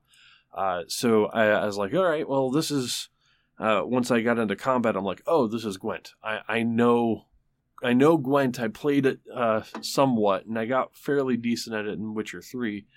Uh, it was just not the main focus for me, uh, whereas this game is focused all around Gwent as its combat. So it's it plays kind of like Gwent and kind of like Hearthstone, uh, in a way, because you're so you're actually setting up cards on a board and fighting that way. Right. So it it it plays. It has the Gwent card rules. Like if you've played Gwent in Witcher Three, you know your combat is Gwent. But in Hearth, you know, as far as Hearthstone stuff is concerned, it's got like special cards, like these artifact cards that will actually change the the gameplay a little bit. Uh, and your you know your champion, your hero, whoever you're playing, uh, at the beginning, it's the queen. Uh, your queen has an ability ability to actually, you know, that she can use on loyal subjects or loyal cards that will boost them or boost their power. Uh, so it it has like hero abilities and artifacts and you know a bunch of other stuff to it. So it's interesting. Uh, I'm probably going to play a little bit more of it. Uh, not super big on Gwent, so I didn't know exactly what I was getting into because it it had Gwent in the previews, but it didn't necessarily say, "Oh, this game is basically Gwent, the video game." Right. Uh, so uh, I'm big into the Witcher story, so I probably play it for the story, but I probably wouldn't like you know I- I'm gonna try to blow through it as fast as I could just to get the story out of the way, you know. right. I was gonna Uh, say I played a little bit more of They Are Billions, and finally got past the hor- initial hordes, mm. and I realized the initial hordes were way easier than I made it out to be. Oh well, I mean, there's Literally, I can. I'll tell you this: if you have your soldier tech unlocked, literally place as many soldiers as you can in a square among the one with the slow zombies, and that's all you need to do. The one that's there's one that's literally just two rows. There's a row, a, a path from the top north and a path from the south they come from. Literally just place stake stake traps and all the key locations that are about three deep, and then filled up really literally everything else with soldiers on either side of the little base. Beat it. I was like, okay, well, this wasn't as hard as I thought it was. So later then- billions is turn. Uh, it's that sounds a lot like a freaking um, Oh, tower super- defense. It's super tower defense. That's like most of the appeal. And then what's gotten hard is the missions behind that that are mission difficulty two. So mission difficulty two, there's a lot more variables, and they're set up to learn from your mistakes. So if you're expecting to steamroll everything, like I think the intent of this is for you to retry, it's just that each campaign's fairly long. Um, and then I f- like there's one that says you should go and like make so much gold at the end of the day, and you should have a population of like a thousand people. Well, to do that, you need to have food in every little spot that you can find, and then you need to have everything defended really well, and then you also need to be like diving into these gold mines, getting up gold. And I didn't realize until I had about three days left that I was short on gold because I didn't hit all the gold mines early enough. And I was like, oh shit, I'm gonna Mm. get overrun. But Yeah. it is tower defense galore. If you like tower defense of any sort and you like if you're the StarCraft player that was not professional and you just turtled, Turtled. up and you made cool bases, um, really the APM on the there's no APM because there's active pause, right. but the build order stuff is definitely there. Like you need to get this to get this to make sure that you're defended against this.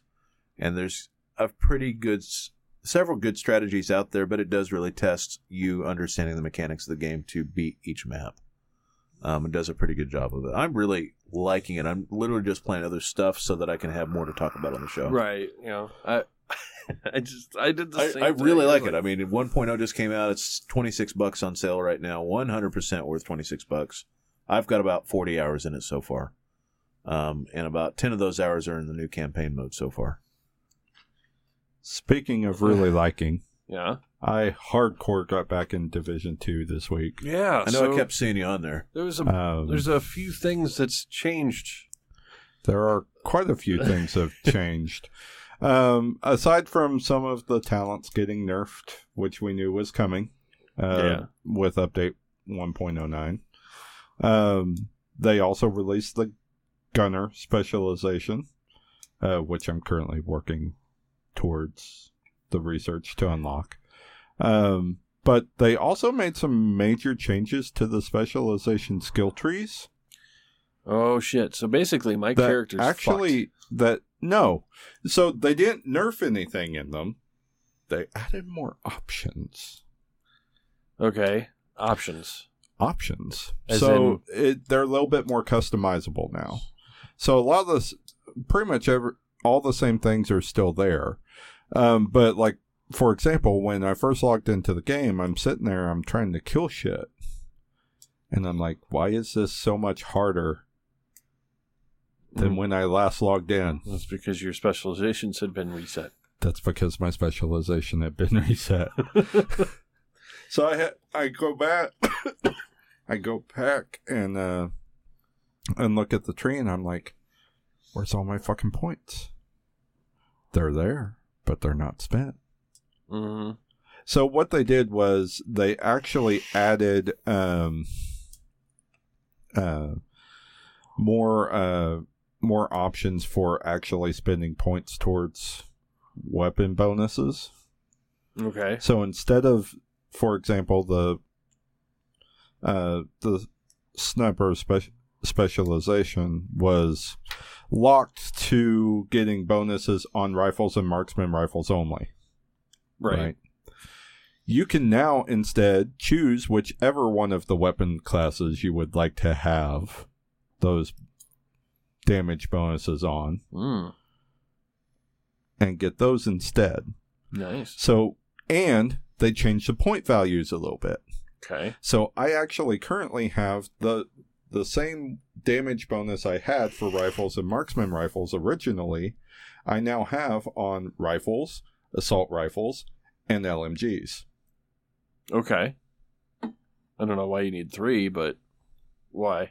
I had the available points. Oh, okay. I just I I don't know why you'd need three because you only carry two. So Well, it's like well, for me, I always do assault I rifle often LMG. have. Uh, I often have loadouts that switch between an assault rifle and an LMG simply because there are some areas where. Uh, some maps where an assault a good assault rifle is more effective than an LMG. I don't think so. Um, I mean, I can use Really, an for- because of how that- long it takes the LMG to reload. Oh. Yeah, so There- like I always have fast reload on my assault rifle, and when I'm running and gunning, Right. It's just Well- assault rifle, and then when you need to lay down a lot of fire, then it's LMG. no mm-hmm. matter what you do, the reload speed of an LMG is two to three times greater than it is for an AR.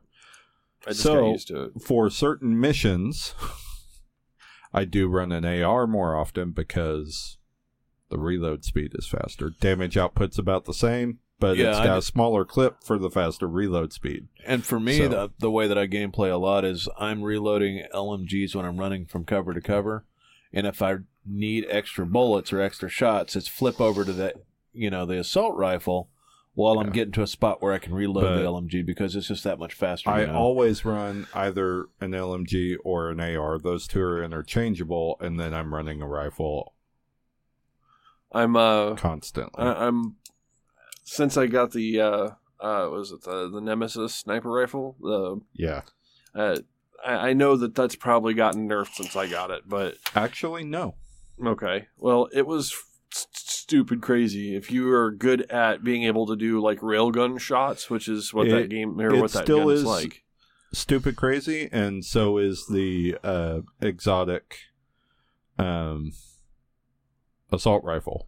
Uh, well, of course, but you have Both to raid are- for that. Both are stupid crazy. Yeah, but you have to raid for the fucking. You know, uh, you know the thing is, what broke the game for me is having one of the best guns in the game tied specifically behind the raid, and I don't have enough people that I know that play that game to be able to raid with. on PC. Right. Well, even it's still eight people. I mean, we're three. You know, If you are on the console, we have a clan of eight who can all get on at the same time. The thing is is I I don't want the raid. I really never never did want the raid. Uh, the raid itself, uh, it it may scratch an itch for a lot of people who want extra challenge, sure, but anytime I'm playing a game and it says there's a raid and it's eight people and it's probably going to take X amount of time, uh, I have bad, bad, bad flashbacks to fucking WoW and I did uh, and to a lesser extent, uh, you know, Final Fantasy XIV, because both of those games were built around raiding. You know, So so you say to an equal extent, Destiny. Destiny didn't. You know, the Destiny raids didn't actually bother me so much because I could get through them fairly quickly. Um, so it was more of Destiny had the problem of having to go outside of the game to actually get a group for those raids, uh, or you know, getting good with a uh, Yeah. streamer group. You know, but So- outside of that, I mean, that was I the hard did. part. Uh, I did look for group, and actually randomed uh, Tidal Basin and the raid. Actually, really enjoyed both. okay, I the mean, raid didn't take nearly as long as see, I stopped following As- it. um, as advertised. So I stopped following it around the same time that uh, they had come uh, come out and said that uh, they weren't going to do matchmaking for the raid. So have they added matchmaking for the raid? No, Okay. So no, you I just- had to look for group outside of that, and right. You yeah. still have to go outside of the game.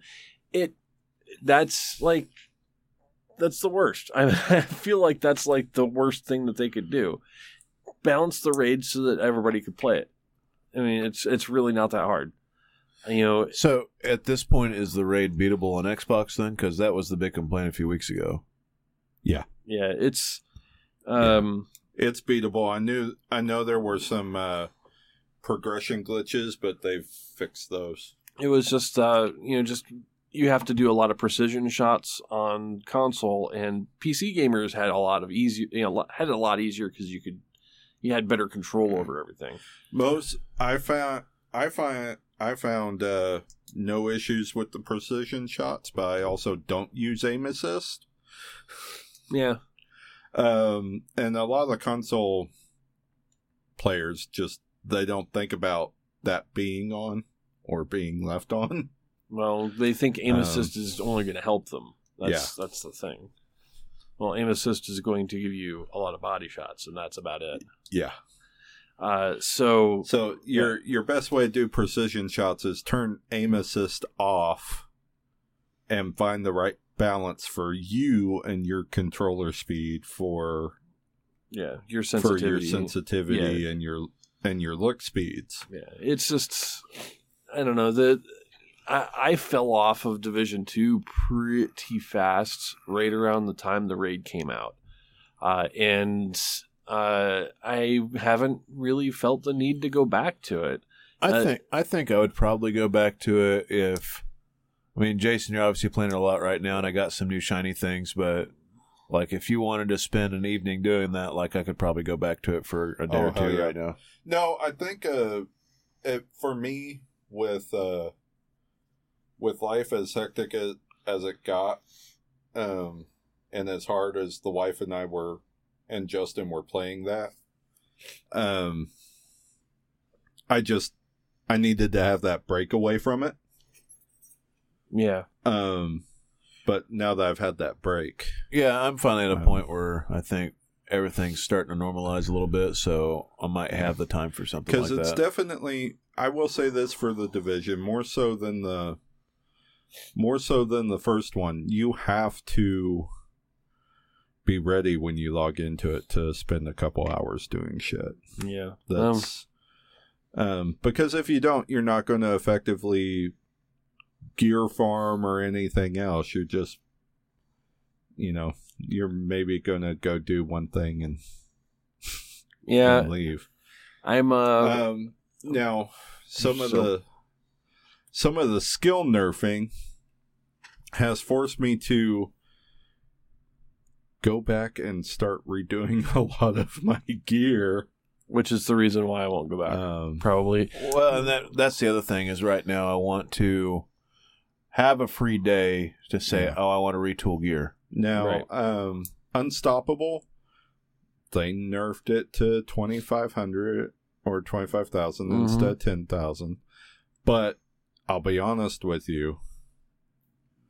As far as time to kill, I haven't noticed that that nerf made a lot of difference. Now, it probably made a big difference in PvP, but as far as PvE, it didn't make it didn't make a ton of difference. Yeah, I'm uh, I'm not big on their direction. That's the thing. the The direction that they have is that they want to build a PVE game in a PvP game, uh, and their balancing is going to be rough either way because they're trying to balance for both, and Yeah. it's really difficult to do that without normalizing.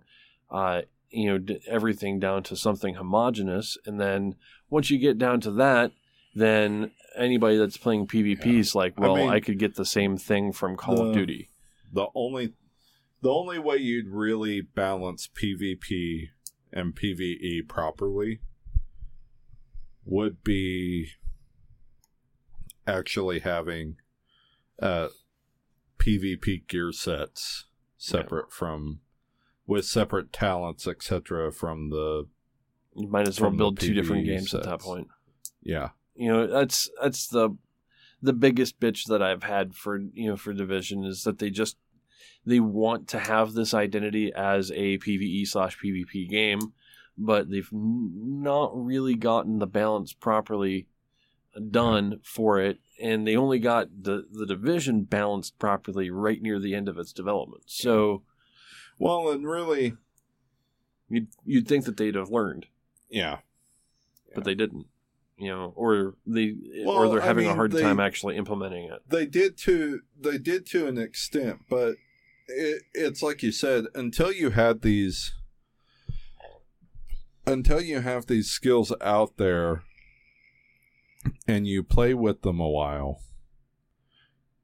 it takes rebalancing a, a few times to really get it right.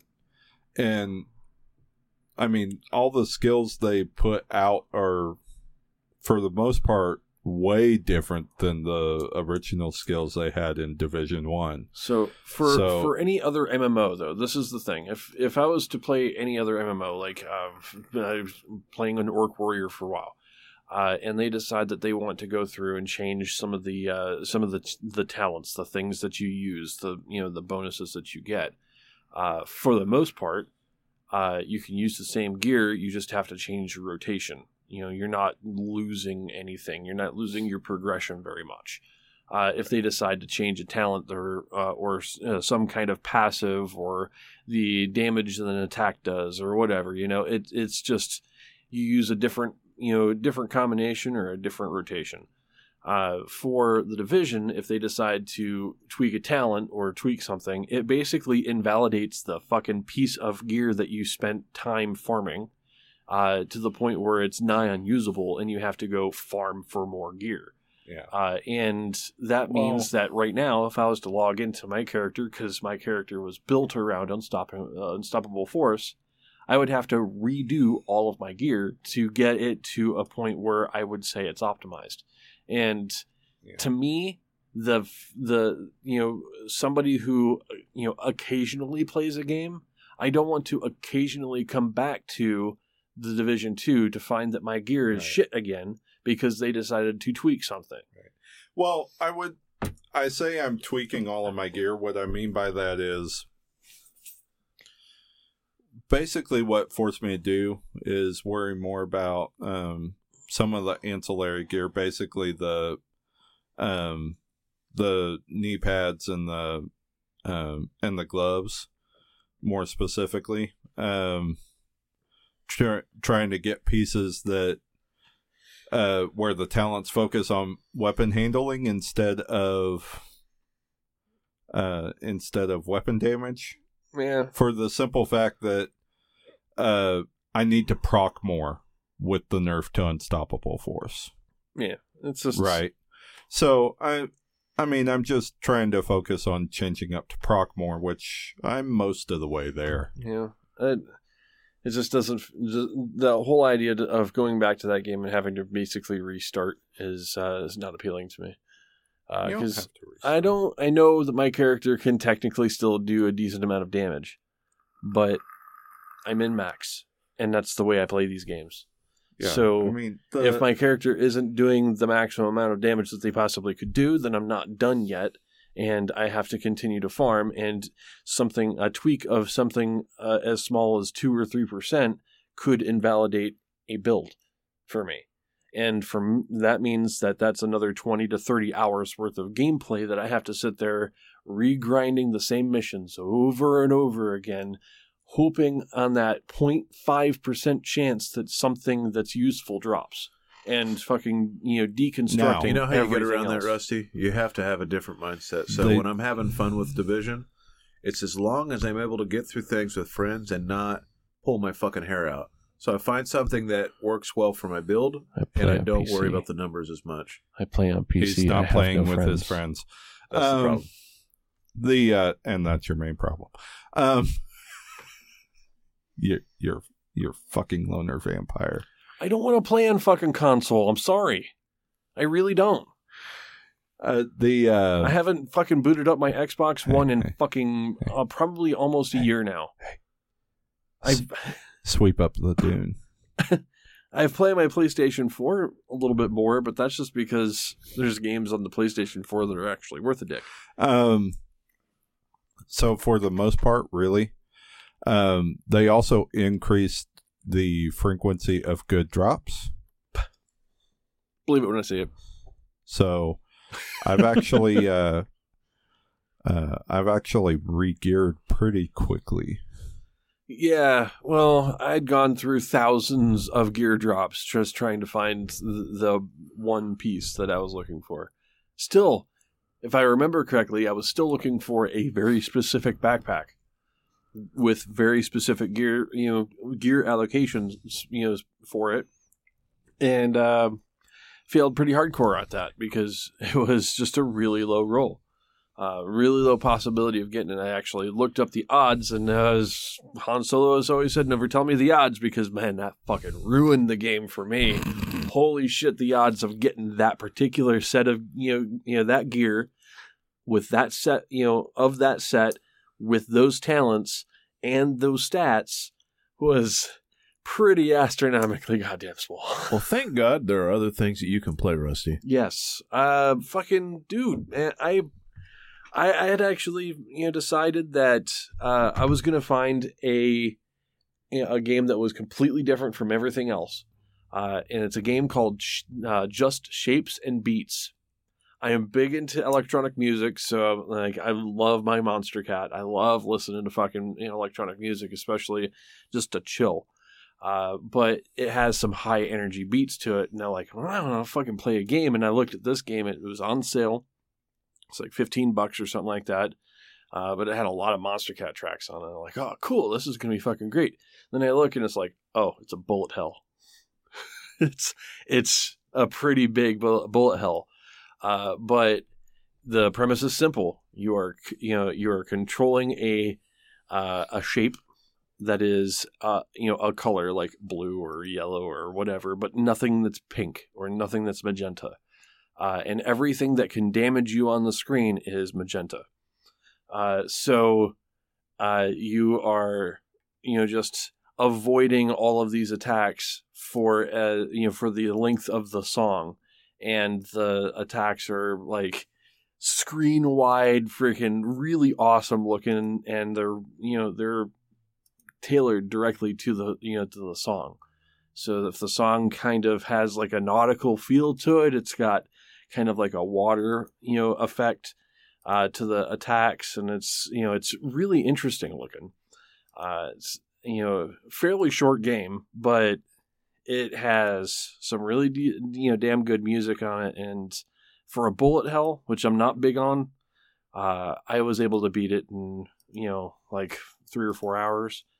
Uh, having retried it a few times, but man, the music is spot on. I, and I'm, I'm good on that because it has a, a, a fairly decent little campaign that it goes through, and I mean, if you if you like electronic music, you know it has its moments where you're like, oh, this is fucking great. I mean, this song is perfect for this fight, you know, or this song is perfect for this uh, this situation.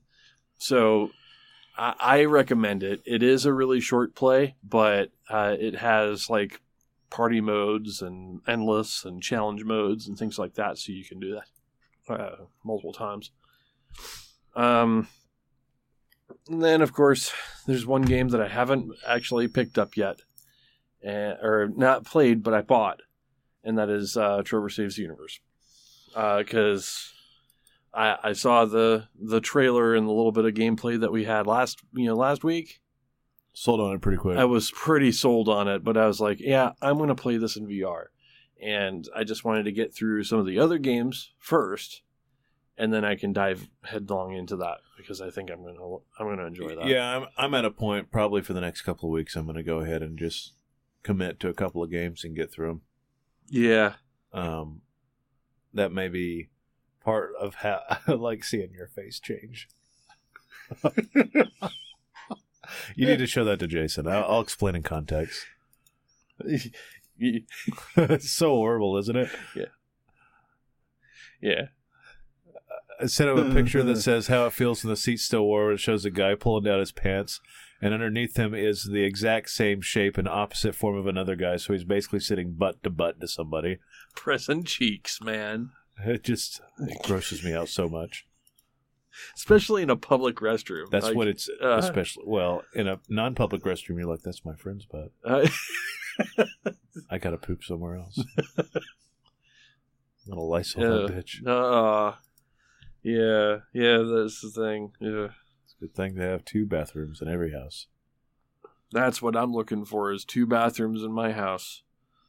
I'm gonna be. Uh, I live alone, but man, if if I live alone and I come home and I go to sit down and my seat's warm, then I'm definitely fucked at that point. So I kind of, I think you guys will probably agree. I think we ought to take a quick break because we got a few things to talk about news wise. yes. Um, and I think future episodes you're going to be hearing a lot about stuff we played on Steam sales. So just be forewarned. Yeah. If I've got any extra money, because oh my god. All right, we'll be back.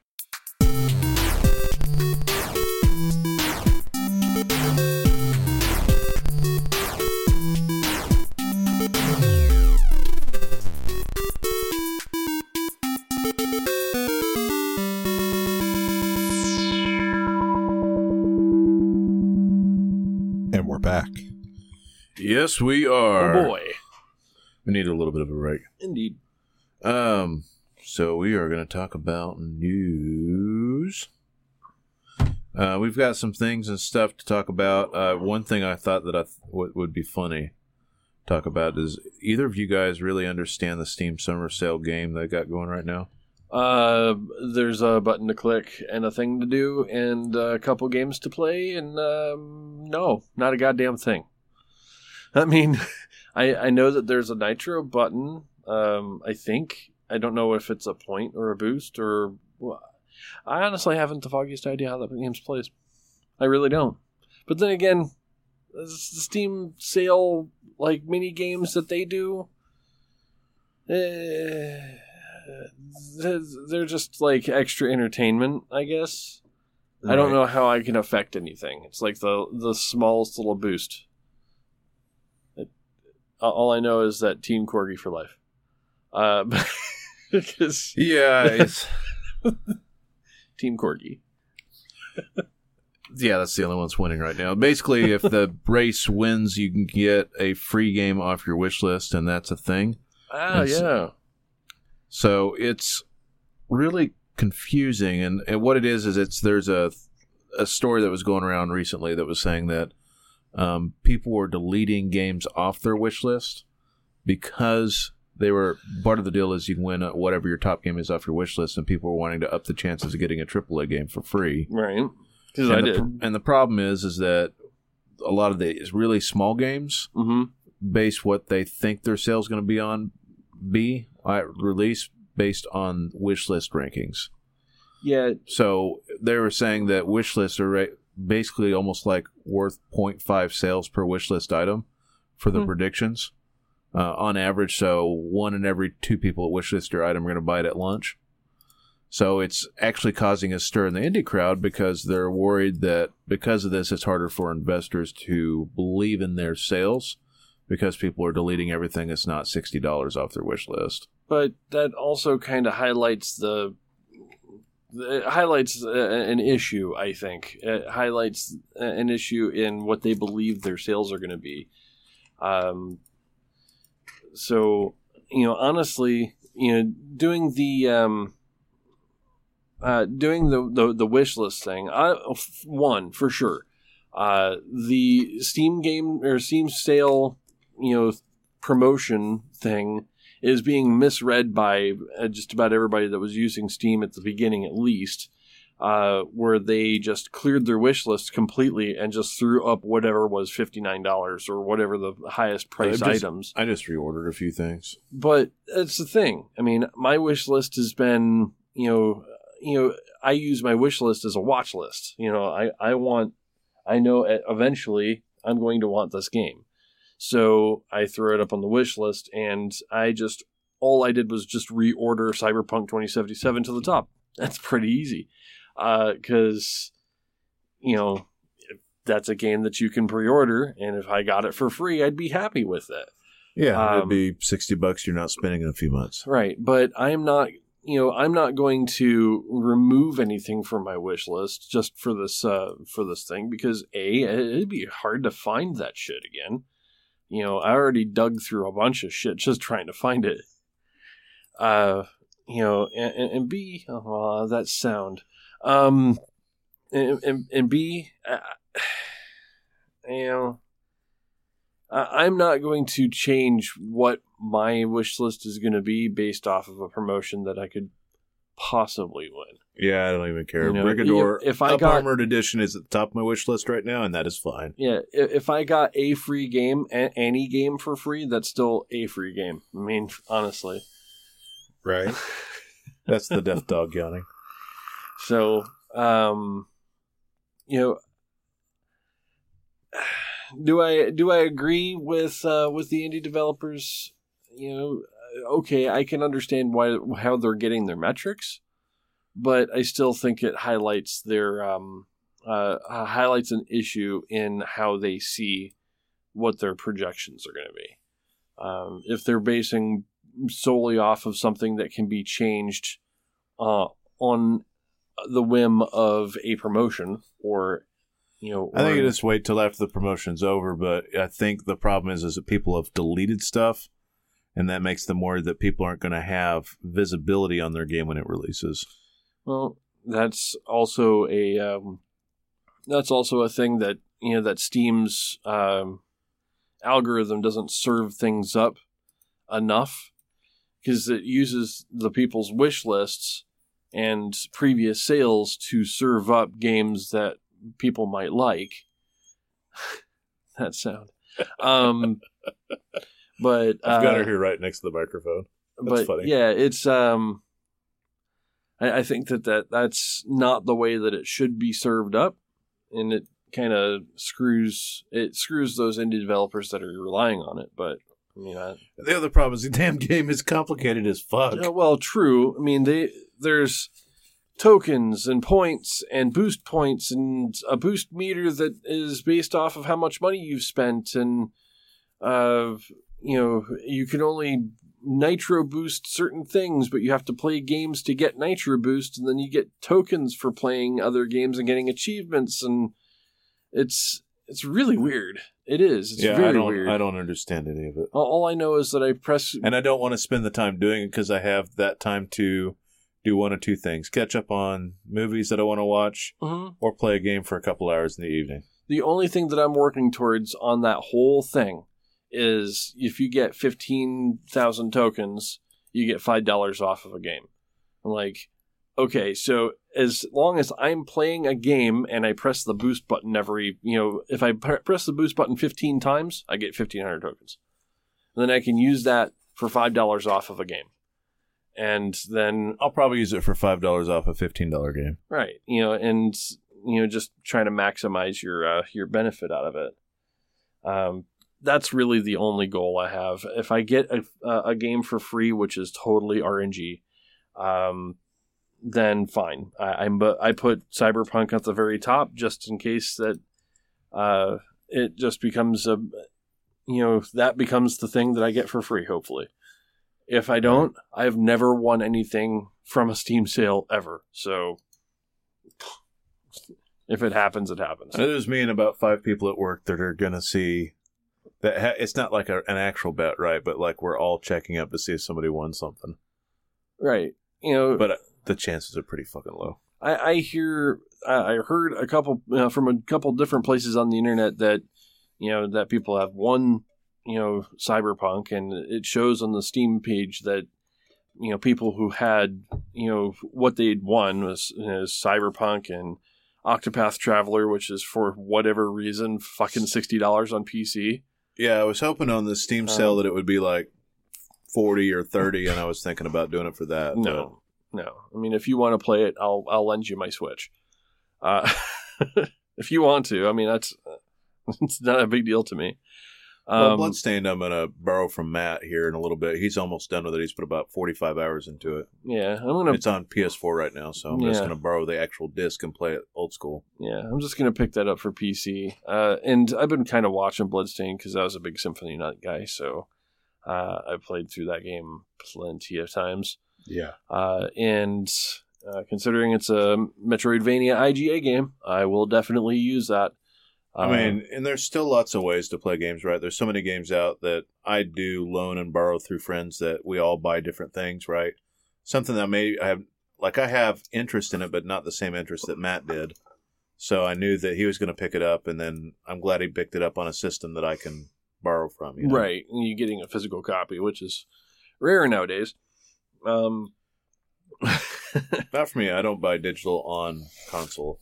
Well, if it's a game that I know that all three of us will end up playing, uh, I'll pick it up for a console that we all have, so that it can be played, like I did with God of War. You know, Right. but of course I get free, I get first dibs. Um, yeah. So, uh, yeah, Steam sale. Yeah, Jason, what do you got? So, sticking with Steam, uh, in light of the recent news that Microsoft's going to be throwing full support their way, um, Valve decided it was incredibly important to actually reassure the few Linux users of Ubuntu and 32 bit Linux out there that they would continue support for that platform as a gaming platform.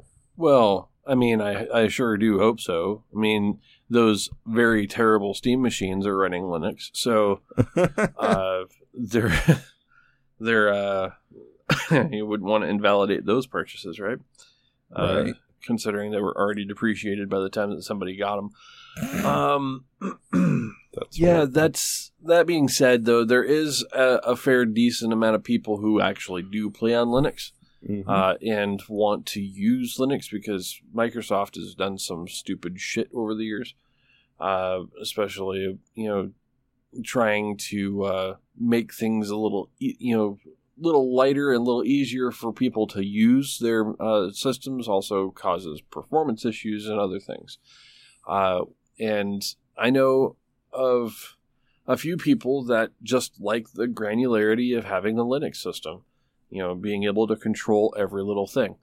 Um, so, but but they also say that if it doesn't natively run on Linux, they have emulators for that. So, right. you know, so honestly, I, don't think of it as a super big issue. I know that it, it kind of hit the internet saying, you know, somewhere saying that uh, Steam was going to stop, you know, drop Linux support, but uh, I mean, if you look at the the metrics for how many people actually use Linux, it's really tiny, like really tiny. You know, there's not a lot of it's people the, the hobbyist hobbyist. Right. It's it's you know, and, and most of those people, uh, everybody that I've know that uses Linux as their main operating system knows how to work around that shit. I mean, you kind of have to to actually fully use Linux. So they know how to work around that, and if they if games no longer directly are supported under Linux, you know, under Steam, they have ways of getting those things to work. That's Oh yeah. There's there's there's people out there in forums to uh, you know to help people with that. So Yep. I'm not one of those Linux guys. I know how to use it. I just I like the plug and play ability of Windows. Right. I, I like when I sit down to play games. I don't want to troubleshoot it. I just want to fucking play a game. Um, and then another interesting piece I saw: Namco, Bandai Namco announced another game uh, this week, uh, post E3. Um, they're actually putting together a three v three arena fighting game Uh, based on One Punch Man. I saw this. I saw uh, like a 30 second clip of this somewhere, somewhere on the internet today. And I'm like, why? Uh, I mean, honestly, One Punch Man is. It, it's a joke. it was built as a joke. It was written as a joke, It was written as a joke. Like, how how do you beat this game? Oh, that's that's right. Just pick Saitama and two randoms right? because all you have to do is just stand there with Saitama and press the punch button once, and you're done. Game over. you win. Next, Right. I uh, I yeah, being honest, I think it's a. yeah, I don't know why, out of all the properties they have access to, One Punch Man. Huh? you would pick One Punch Man for a fighting game. Um, sure, the the anime is fun to watch. It is. The manga's even better to read. Yeah. Um, And they've got some really cool characters in there. and there's some really good characters, but to actually make this into a fighting game, I think's a little But too much of a was it reach. Bicycle Man? Uh, the Mumen Rider. Mumen. That's right. Yes. Yeah. I just remember the bicycle. Uh, you know, and, and a bunch of you know, like the over the top enemies. I could see those being fairly fun to play, but you know, it's. I don't think there's enough. Yeah. There's enough there. You know. It seems like a reach, especially for something that not necessarily everybody's familiar with. You know, Yeah. Um, Revive some of the Sure. older shit. Dragon Ball Z makes sense. Uh, Dragon Ball Z just ex- makes sense because there's a uh, there's a large you know, Western Gundam market makes for it. sense. Uh, You know, shit, even Sailor Moon halfway makes sense, but uh, sure, I One guess. Punch Man does not. Um, I just I don't know what kind of market they're hoping to drum up, except for a extremely niche market. Um, yeah, this one just this one just puzzles me. Yeah. Yeah. No. Yeah. So, um, One Punch Man. I, uh, that that game, I assume, is going to flop. Um, I, I haven't really put too much into a Bandai Namco game ever. Really. I have with Dark Souls. Well, you have, but Dark Souls is different. I think. Um, it's just, uh, you know, the Bandai Namco games just never really resonated with me, and, I'm, and especially the anime, you know, focused ones. They just, it just didn't fit Yeah. for me. I like my anime as anime. You can read the mangas, and uh, I can't. So. the- They're backwards and upside down. you read them right to left. Just backwards, upside down's not a thing. Okay. Well, I yeah, they're different. Give me a comic. I'm I'm fine with comics. Um, shit. So there was some uh, some stuff that came out uh, recently about uh, Cyberpunk 2077 because Cyberpunk, um, and uh, there is uh, uh, it was leaked somehow. Um, I'm sure that this will change, but the uh, initial install size for uh, for Cyberpunk 77 uh, 2077 at the moment is about 80 gigs. Wasn't it like 110 for Red Dead? Uh, Red Dead is bigger, but Red Dead also has the uh, online component, which is you know completely you know it's like an, a whole separate thing. It's like two games in one. Uh, so yeah, it's not quite as big as Red Dead, but you have to think it's not you know Cyberpunk's not quite done yet. Uh, so and the uh, the 80 gig limit is still larger than The Witcher 3 and all of its DLCs combined. Yeah, Game is like five years newer. Uh, true, you know, but that's still you look at that and you look and you know there's got to be a, a decent amount of game there. That's the idea is behind you know, behind that number. Um, they also confirmed that there'll be 4K support uh, for the uh, for the Xbox One X. Uh, so I mean, if you play games in 4K, there that, that's a that's a thing. I'm still a 1080p guy, so uh, my my old man eyes can't tell the difference. Uh,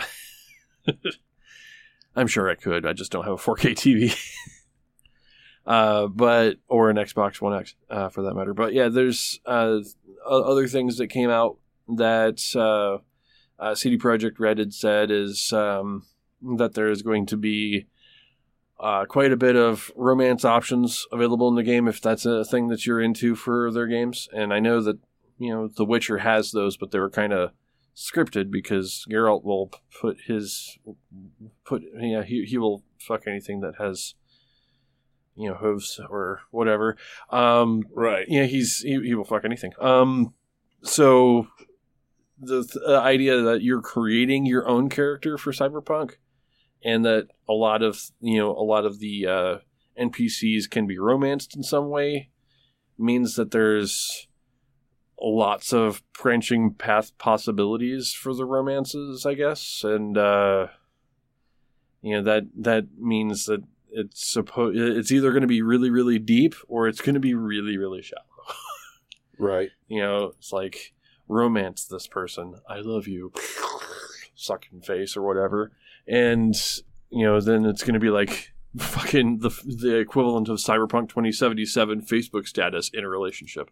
You know, it's just going to be a thing. Uh, we don't know, uh, but the fact that it's a possibility and that the game is supposedly huge means that you could really put some time into it, I guess. I'm just excited about what it has to offer. It seems like it's just a game full of choice, Well, and I like game full of choice. that you know, I, I'm looking forward to it just for something that's completely different. I'm not super big into cyberpunk stuff, but I could uh, I could probably get into this just for the uh, you know just for the options. You know, the options. I mean, it's just going to be.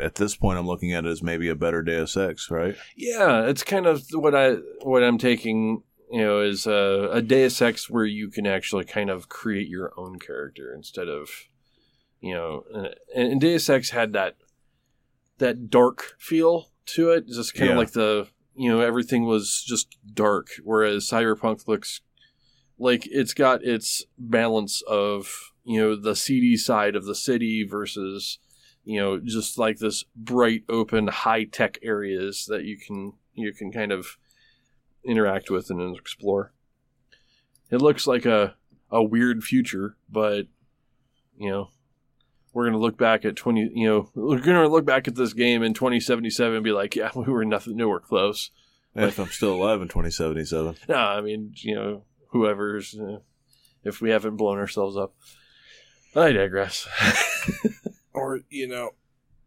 died of old age or heart attacks by then. Yeah, well, you know, I love me some burgers. Are you hugging that dog? Like, Is- she's like a baby. Like this kind of pacifies her sometimes. uh, okay, well, she's Not so definitely now. not not pacified right now. Oh, see, there she goes. Just has to get comfy. Yeah. Yeah. So uh, we have uh, we have a- a- anything more? I mean, I saw some uh, some uh, a short bit of gameplay for uh, uh, Star Wars Jedi Fallen Order, um, and I could see where they kind of uh, made the the connection between it being like Force Unleashed and uh, you know and, and Dark Souls. Dark, Dark Souls. Because it's got that, it's kind of got that uh, action feel to it. You have the, you know, the, what are you doing? Um, it, it still has, you know, where you have the blade swipes and if you using force powers and whatnot, but it's much slower than Force Unleashed. Where Force Unleashed is You basically mean it like, just feels more deliberate? yeah, it does feel more deliberate. That's that's, the mark of a Souls like right. That's deliberation yeah, because and each, feel and weight. each you know each swipe of the lightsaber did have its uh, it, it felt like it had weight to it which is kind of a weird thing to say because lightsaber but um it was much slower than i expected so you know uh, the there's gameplay up on the uh, on the internet somewhere if you're interested in that game I, I am interested even though it does kind of look soulsish uh, it's still a Star Wars game, and I'm probably going to give it a try, even though I I've been disappointed almost with almost every Star Wars game that I've purchased. uh, Oh, I'm definitely picking it up.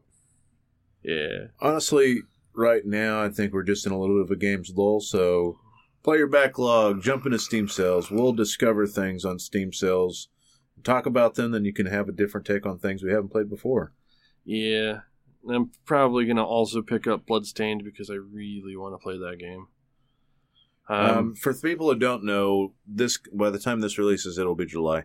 Yeah. And so uh, this month, things you can already look forward to is there's a huge update that just came to Starbound, mm, and for another game that is somewhat like Starbound, but in some ways better, Terraria has their final huge update coming this month, mm, the month of July, that is. So just be looking forward to that because I think that both those games, if you like that type of game, are solid as shit. Um, I know that I've got a buddy of mine that almost plays nothing but Terraria and has like over 400 hours at this point. Um, yeah. If you've never heard of Terraria, you should just look at a couple of videos and say, "Is that cool?" No, it's grindy as fuck, but it pays off really hard.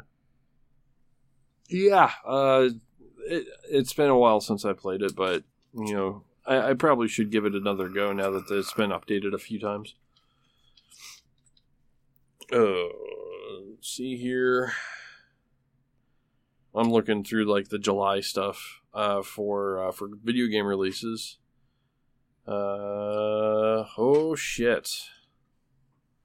Um, yeah, Final Fantasy XIV Online is getting Shadowbringers, which is another thing that they keep trying to serve me because I used to play it. So my fucking email is blowing up to get this fucking thing. Looks good though. Uh, not seeing anything super like something that jumps right out at me.